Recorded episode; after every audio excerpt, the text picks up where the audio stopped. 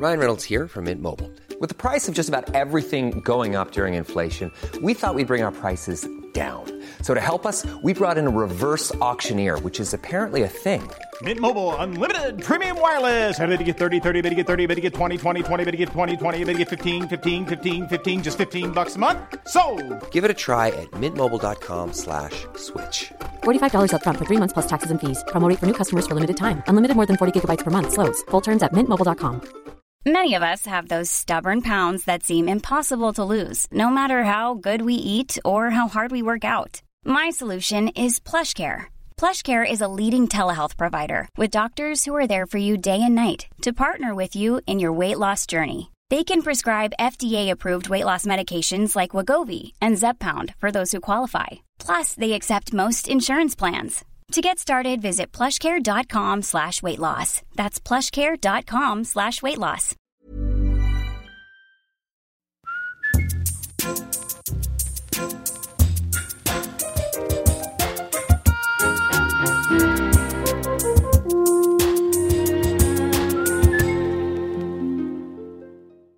I was willing to be a martyr for a cause. It is a cause in which I believe very strongly. It is a cause which involves uh, tremendous injustice, which I saw, which I felt that I could do something to alleviate. Uh, it is a cause which, in biblical terms, almost I saw as a, as a fight between evil and good, between light and darkness. And maybe I'm a bit self righteous, but I strongly believe in the freedom of choice. I believe that women should have a right to own their bodies. I believe they should have a right to safe medical abortions when they need them. I think it's one of the great issues of our time. Uh, where indeed uh, it, an enlightened philosophy which respects the dignity of the individual is sort of pitted against uh, what I consider an ideology which is totalitarian, which is disrespectful of people's opinions and uh, convictions, and which con- condemns so many women to danger of life and health and so on. That was a clip from an interview with Dr. Henry Morgentaler that aired on CBC's The National back in 1977. I'd wager most kids walking out of high school history classes in this country couldn't tell you who Morgentaler was or what his contributions were to fighting for access to abortion in this country. And probably most of us as adults remain ignorant of this too. So maybe it's time for a refresher. Morgentaler was a Polish Jew who emigrated to Canada after surviving the horrors of Auschwitz and Dachau. In Canada, during the 70s, he then went on to perform hundreds of illegal abortions, which eventually landed him in a Quebec prison for 10 months. This week, we have been hearing a lot about the prospect of Roe v. Wade being overturned by the Supreme Court in the United States, and the ripple effects that that move could have throughout that country. Well, in Canada, we don't have Roe or Wade, we have Morgentaler. Canada's landmark legal decision for abortion access is known as R v Morgentaler, a decision that made it clear that the government could not dictate how or where women accessed abortion services. And that decision came more than a decade after Roe v. Wade. This week, Prime Minister Justin Trudeau said he's assigned two ministers to review the legal framework around abortion access in Canada to ensure, quote, that not just under this government, but under any future government, the rights of women are properly protected, end quote. Canada's Families and Social Development Minister, Karina Gould, said on Power and Politics that Canada would be accepting Americans who find it difficult or impossible to access abortion services in their home country. I mean, I don't see why we would not. I mean, if people come here and need access, certainly, um, you know, that's a service that would be provided. That abortion access is a necessary healthcare service is an issue that has largely been settled with most federal political parties in Canada, though debate still wages in the Conservative Party. Getting to this point was not easy, though. Many people fought long and hard for abortion access, and it's not exactly ancient history. Even as recently as 2016, advocates in PEI took their province to court to have the local abortion ban overturned. Today, we will talk about the fight that was waged to gain these rights and hear from some of the women who were on the front lines of that fight. They'll also talk about how easily they fear those hard earned rights can be eroded. I'm Sarah Lawrynuik. I'm the senior producer of this show, and I'm sitting in for Jesse Brown this week. Christabel Sethna is a historian and professor who teaches at the Institute of Feminist and Gender Studies at the University of Ottawa. She joins me next. Wait for it.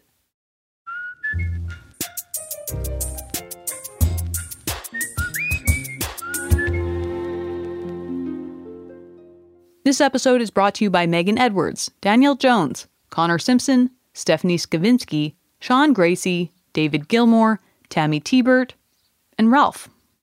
Hi, I'm Ralph. I live in Calgary where I'm mostly retired and I've been freeloading Canadaland for some time now. But eventually, Jesse will guilt you into kicking some coin his way in order to keep up the good work. And it is good work and it's worth supporting. I will, however, miss hearing Jesse schlepping for his sponsors. But maybe he could devote a podcast exclusively to that. Jesse schleps for sponsors. That could work. Hi, Professor Sethna. Thanks for joining me. You're very welcome. I'm happy to be here. Maybe we just start with your background because I find the area you study so interesting. You specifically study history of sex education, contraception, and abortion. How did you end up in that particular realm? Oh my goodness, how much time do we have? well, the whole area of reproduction fascinates me. I began with the history of sex education. And then I was lucky enough to do a postdoc specifically about a history of the birth control pill in Canada and its impact on young university aged students and at that time, we had this very strange situation in Canada when technically the birth control pill was available, even though contraception was illegal. Um, but doctors could prescribe the birth control pill. And it was usually prescribed to married women, not single women. So single women were left in the lurch. I started coming across accounts of university aged women who were writing about going to different cities, seeking out abortions through these underground networks, underground abortion providers in different locations in Canada. So I started becoming attuned to this idea of women traveling for abortion services. And then over time, I pursued this angle more vigorously and then received another series of grants uh, to study women traveling nationally and internationally for abortion services. Given your expansive knowledge about the history of uh, access to abortion services, it might almost sound wild to you that like a lot of people don't even know the basics, but I wondered if you could take us back to the 60s. How did access to abortions even come about in, in Canada? Abortion was illegal in Canada. And then in the 60s, we see a movement on the part of patients, politicians, lawyers, and significantly the medical profession to try and work with an abortion law or a number of abortion laws in Canada that were confusing and oftentimes contradictory.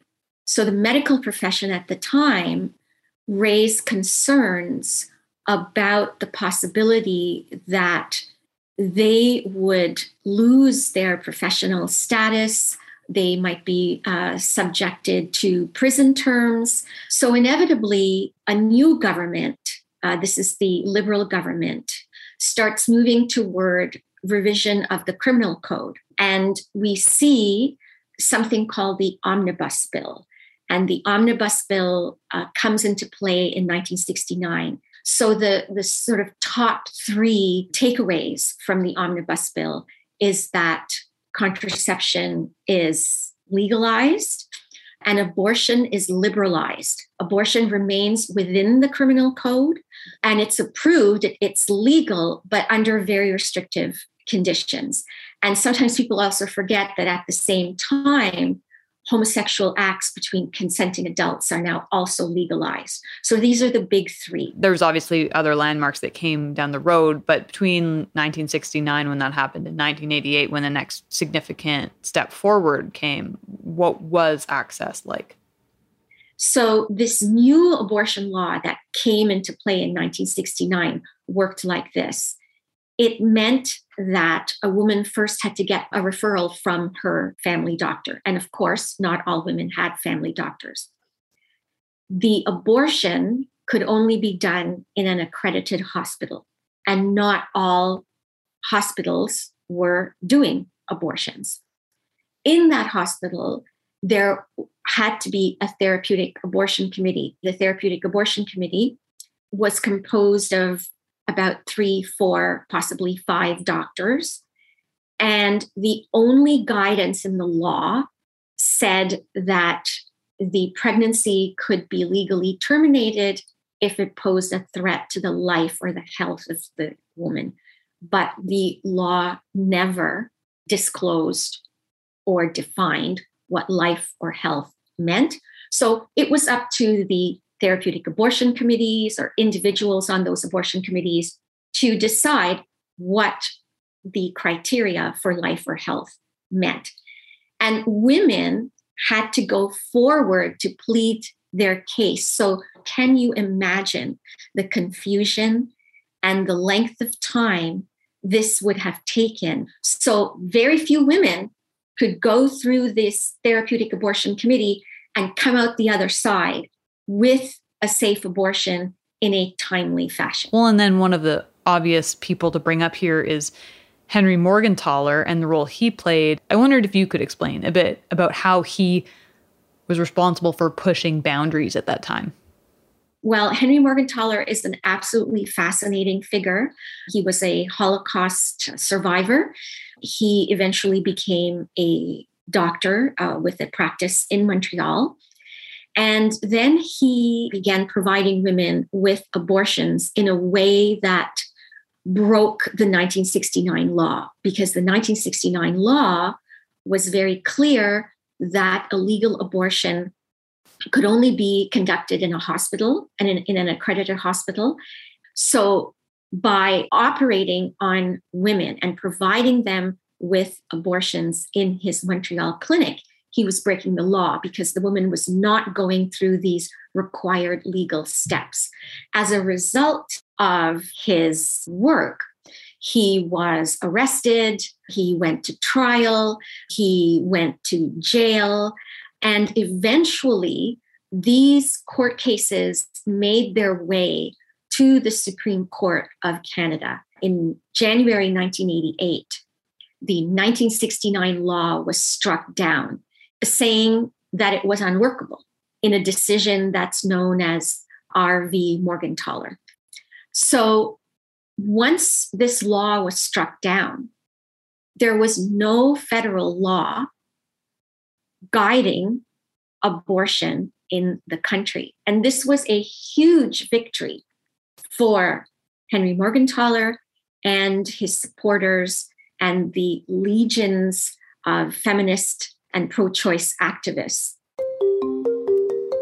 Revered as a hero by some, denounced as a murderer by others. One thing both sides can agree on Morgentaler changed the course of history in this country. Ultimately, he opened clinics across the country wherever he felt women were at risk. And like clockwork, there were raids, protests, charges, and worse, violence. My name is Deb Miller, and I'm a retired family lawyer, practiced family law for 40 years.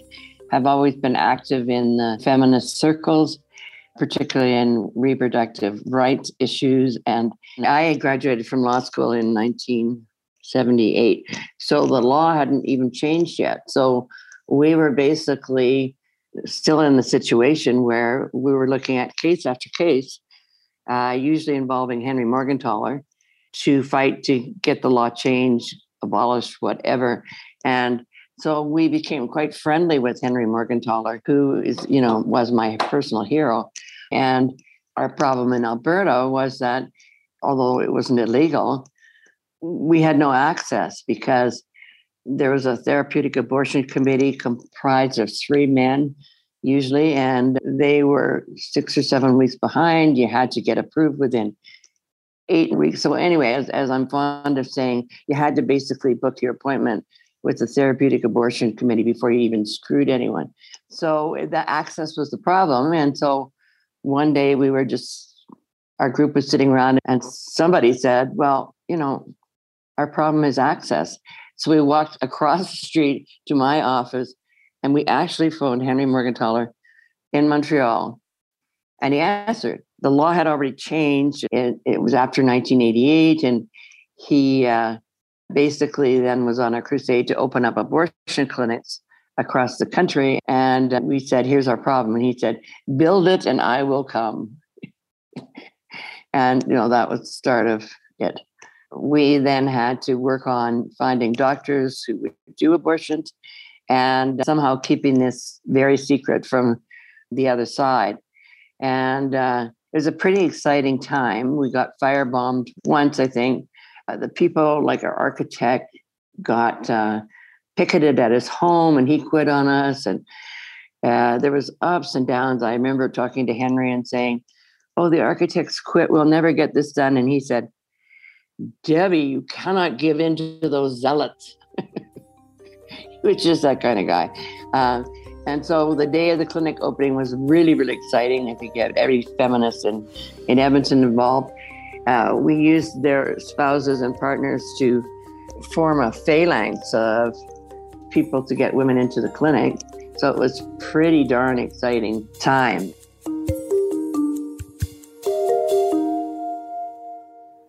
okay, so we have this period, late 80s and the 90s, where Henry Morgentaler and other supporters are, you know, opening up as many clinics as they can across the country. But I guess I'm wondering if that really succeeded in solving the access problem from coast to coast. Well, for some women, it worked very well because they were able to get an appointment and have an abortion.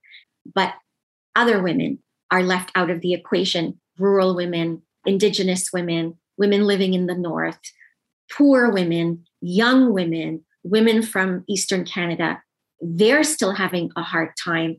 And it's difficult for them to get the funding to travel. So, what ended up happening in the study that Dr. Marion Doull and I did is that we found that the younger the woman was and the poorer the woman was, the further she had to travel. So, although the court in 1988 recognized that travel was a major burden for women to subsume, we see that same factor at play post 1988. Some of your your research um, really pointed out the disparity in access for for people of lower socioeconomic standing. At, at the very least, um, sixty percent of women who responded made less than $30,000 a year, uh, 23.8% made less than $10,000 per year, and 9.7 were receiving social assistance.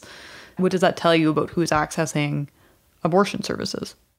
Well, definitely it is marginalized women and younger women and poorer women. And what we can see from the statistics is that it could also be a function of their youth. So the younger um, a woman is, the more likely she is to be poor. These statistics also reflect regional disparities. It has got better, but there are still pockets of women who are left out. And I want to point out, particularly for women from the North and Indigenous women, many of them have to come into the southern cities for childbirth purposes, not just for abortions. And this kind of travel is already baked into medical systems in the northern regions of this country.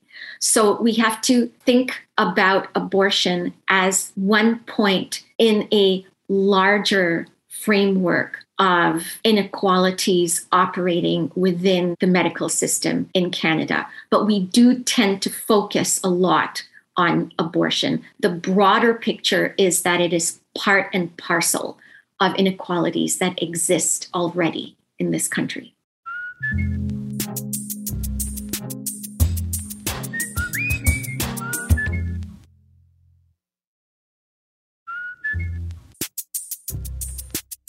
My name is Colleen MacQuarrie.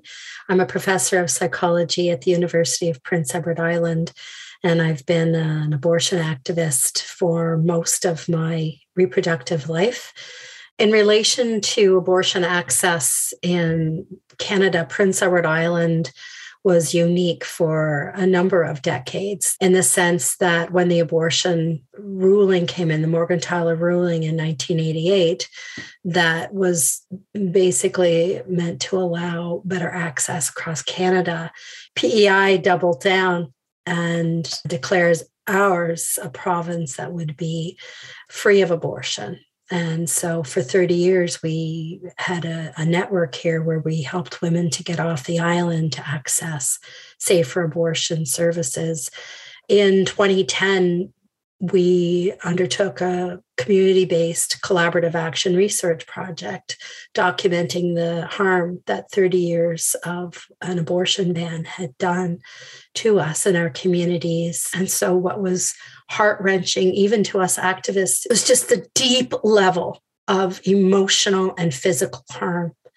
Every single participant in our project talked about how before they even tried to access local service, which they knew was non existent, but they were hoping that they could somehow try to self induce an abortion. We were overwhelmed with the reach of that project. Within three days, we had uh, more than 600 shares in more than 11 nations, and we started to get a sense. Sorry, I get emotional.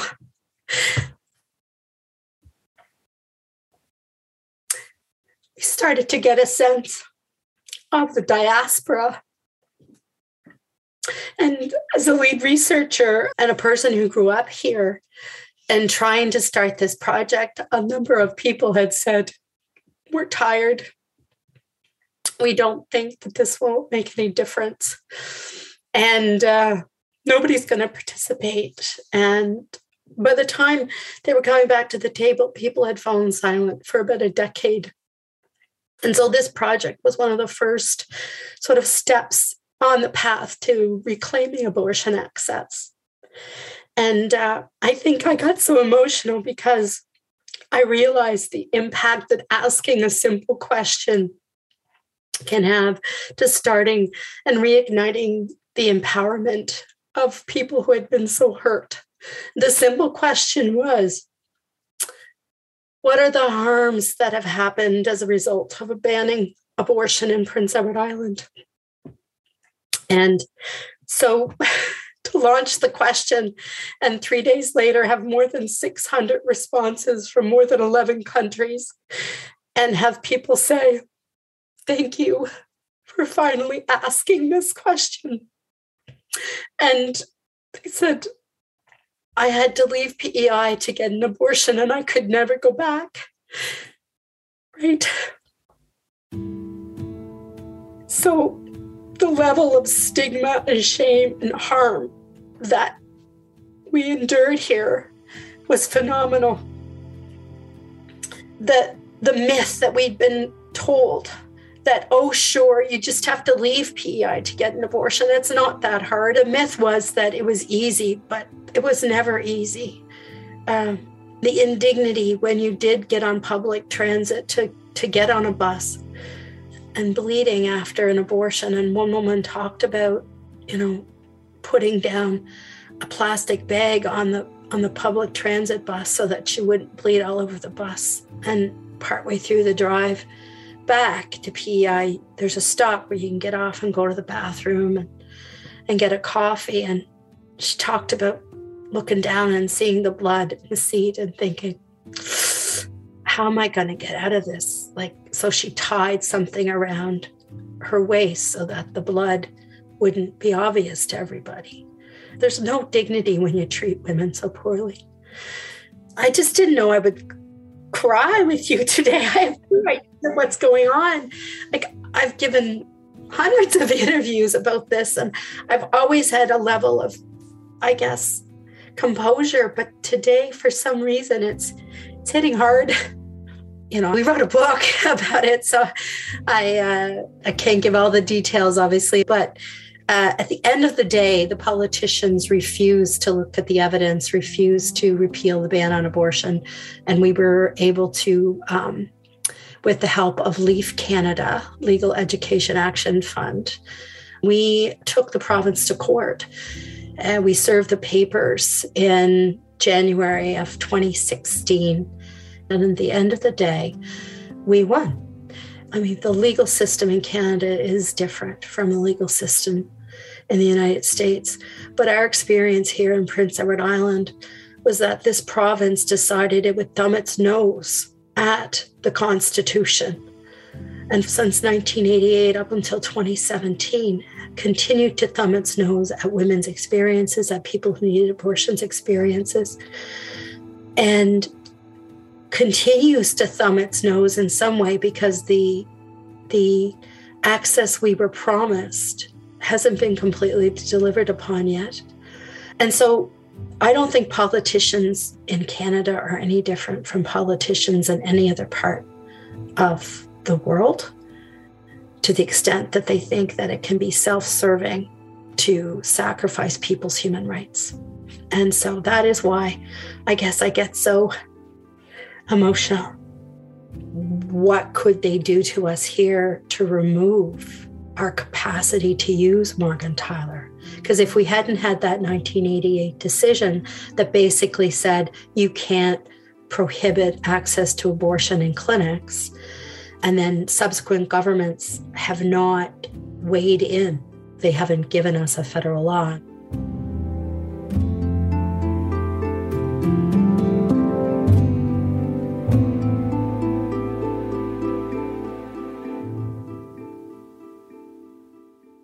How does racial inequality fit in with that access and that need to travel?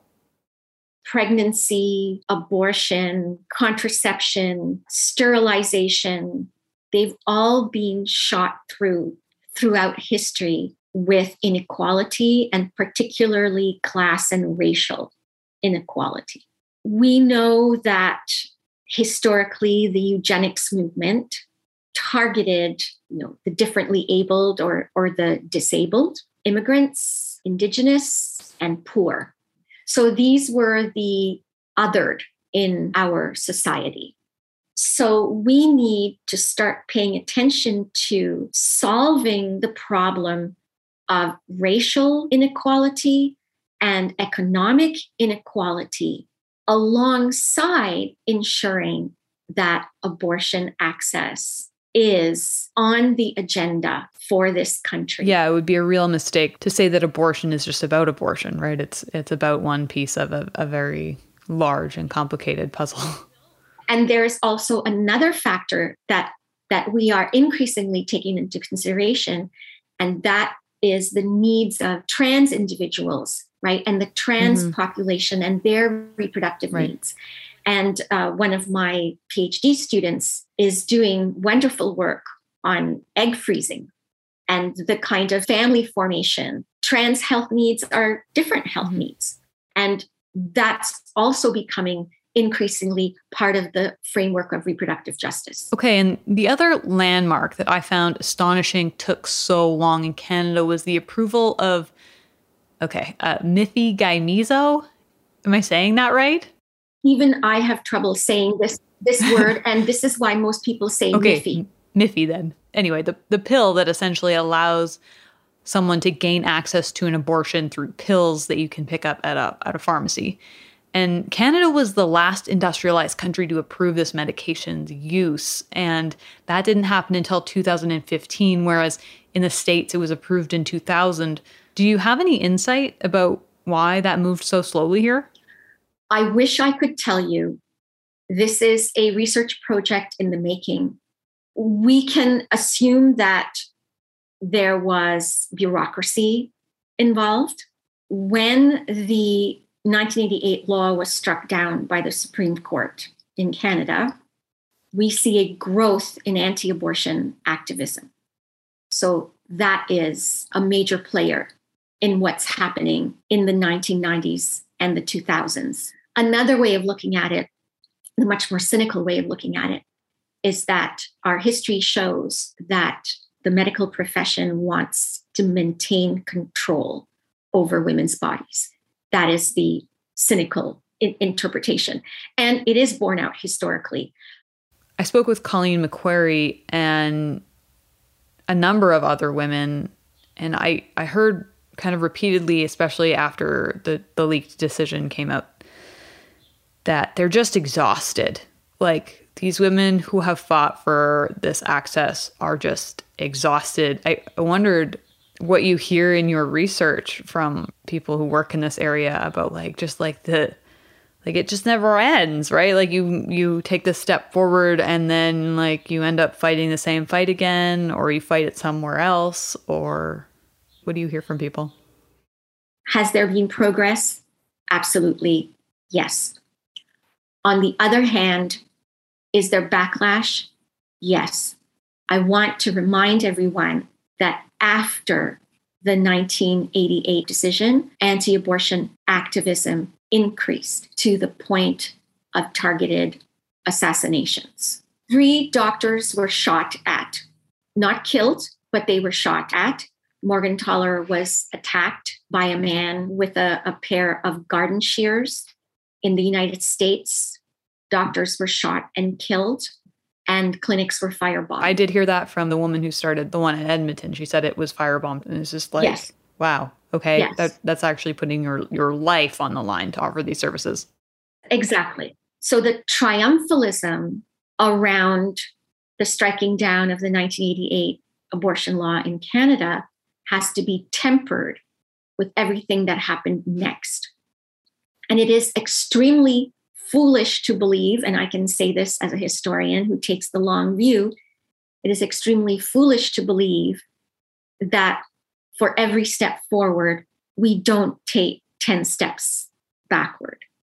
And part of the reason why we're seeing this inequality because there's progress in some directions, but then a backward slide in others. My name is Autumn Reinhardt Simpson, and I am the founder of the Alberta Abortion Access Network, where I train uh, what are known as abortion doulas in common parlance. We're abortion support workers who help clients access reproductive health care and advocate for them.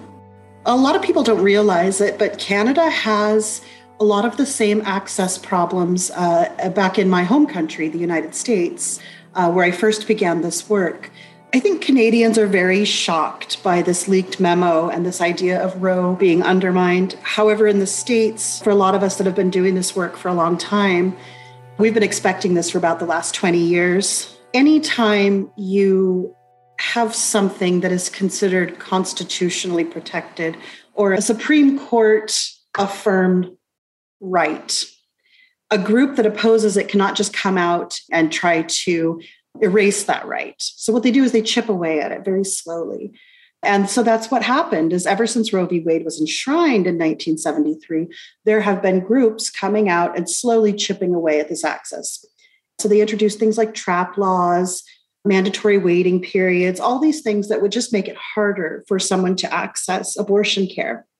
And what I like to say to Canadians is that you really can't be too complacent about it, even up here. Even in Alberta, here in about uh, 2018, we had this private members bill that was meant to expand the conscience clause so that not only would they be protected from um, you know having to perform an abortion but that the doctor who objected would not actually have to refer either which we already know in practice is exactly what's happening but it's another way to sort of uh, take something that is considered an enshrined right and just make it impossible to access healthcare for for women for trans people for non-binary people has never been a major concern of any government in this world it's it's something that is is really fought for and you know, we fight hard.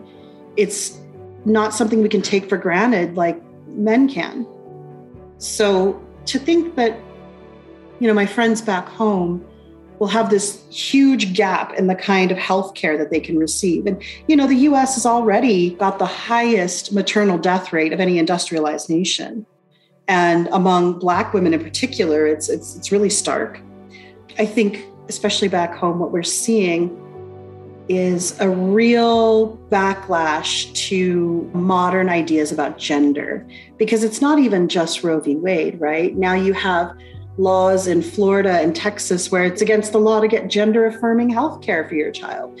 I think that what we're seeing is a lot of anxiety about changing ideas about gender, changing ideas about race, um, all kinds of different things. And to think that, you know, now we're going to attempt to force people into pregnancy and into those terrible outcomes is just it's barbaric it's horrible.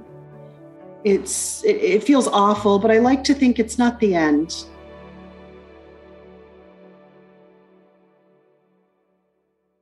You looked at not only the long thread of this history but also like the global thread of this history in a book that you edited that takes into account the rollback of abortion laws, not only in the United States that this plays into, but also in, in Poland, in PEI. So I wondered if you could talk about what you're seeing in a more global sense. What is the long thread on abortion access globally?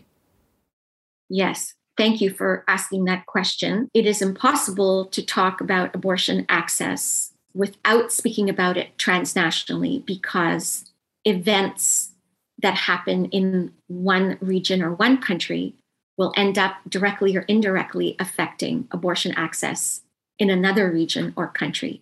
And women's networks play a major role in connecting women seeking abortion services with abortion providers. So I believe that that is also going to come into play. You talk about this network of women finding abortion access, but I mean, then there is also this global network of anti abortion activism. And how does that levy off one another? Because we have plenty of documented cases of anti abortion groups funding, I think, exclusively um, conservative politicians at the provincial and at the federal level. So, how does that get influenced by international events? And how are those international connections indicative of how that movement goes. Just as pro choice activists have international connections and, uh, in many cases, funding, so too does the anti abortion lobby. There is among the anti abortion lobby a tendency now to disregard its earlier history of violence and promote itself as a lobby that is securing women's health and securing the health of the fetus. And one of the ways in which the anti abortion lobby can work is by passing personhood laws or constructing other laws that imply in some way, like inheritance laws, for example, or uh, violence against a woman who is pregnant, constructing laws in a certain way that will offer personhood protections to the fetus. We focus solely on the issue of abortion to our peril. Um, we need to take into consideration that those who are anti abortion are often against many other advancements and one of those advancements is gay rights.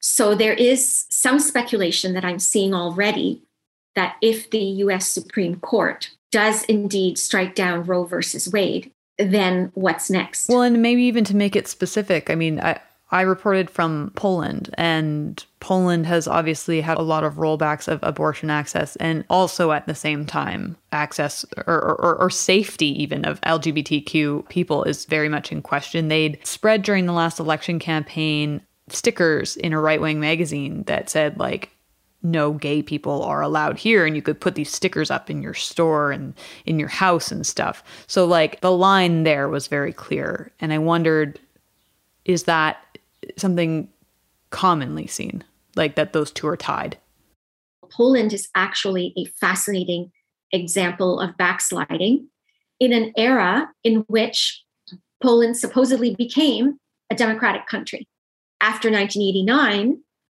when you saw the fall of the Berlin Wall, one of the very first things that the new Polish government puts on the table is restricting abortion.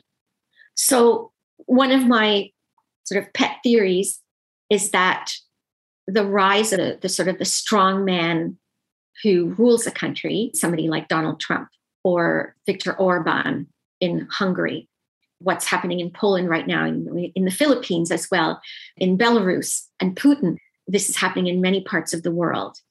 That when we see this strongman kind of government, we're seeing a machismo, toxic masculinity at work at the highest levels of governments. It's a fascistic kind of government that ensures a very clear divide between men and women and the roles of men and women. So, something like abortion and LGBTQ rights would not be tolerated in this kind of society because abortion means a rejection of maternity. And maternity is often seen as the foundational piece for a woman. And heterosexuality is a foundational piece. Right. It threatens everything that they've they've built that way. Yes, it threatens the foundation of the society that they want to create. And then mix into the situation the role of Christianity, whether it's evangelical Christianity or whether it's Christian fundamentalism or a very strong Catholic focus. This is all fueling this strongman framework. My last question is we started off by talking about Henry Morgentaler. We heard from different abortion activists throughout the episode. What is the importance of remembering and understanding the history of abortion access now?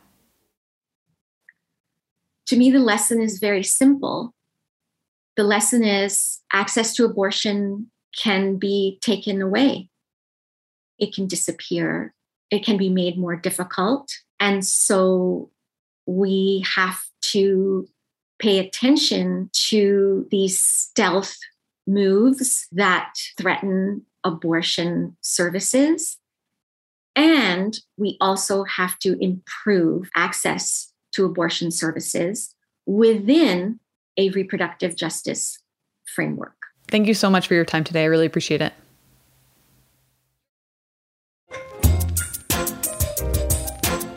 That's your Canadaland.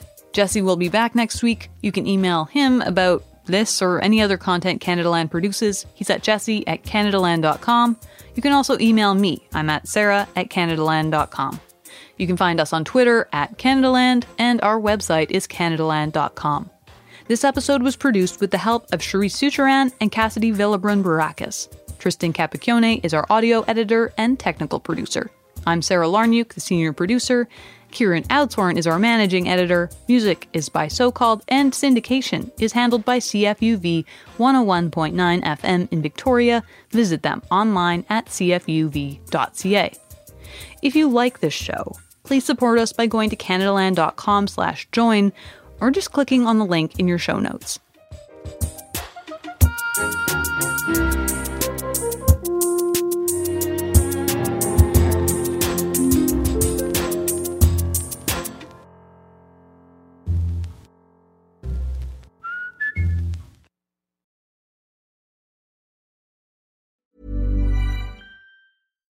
Step onto the legendary clay courts of Roland Garros, where the world's best players battle it out at the French Open for a chance to win a Grand Slam title. Tennis Channel Plus is your place to watch. Stream every court from your phone or smart TV live in HD. See the action unfold as legends fight for glory and new rivalries emerge. Daily live coverage begins Monday, May 20th, with match replays on demand so you never miss a moment. From the first serve to the final point, Roland Garros promises unforgettable moments and new chapters in tennis history. Stream now with Tennis Channel Plus to be there when it happens.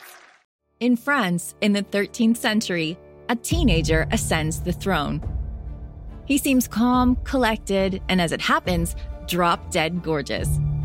But looks can be deceiving and no one is ready for the death, destruction, and chaos that lie ahead.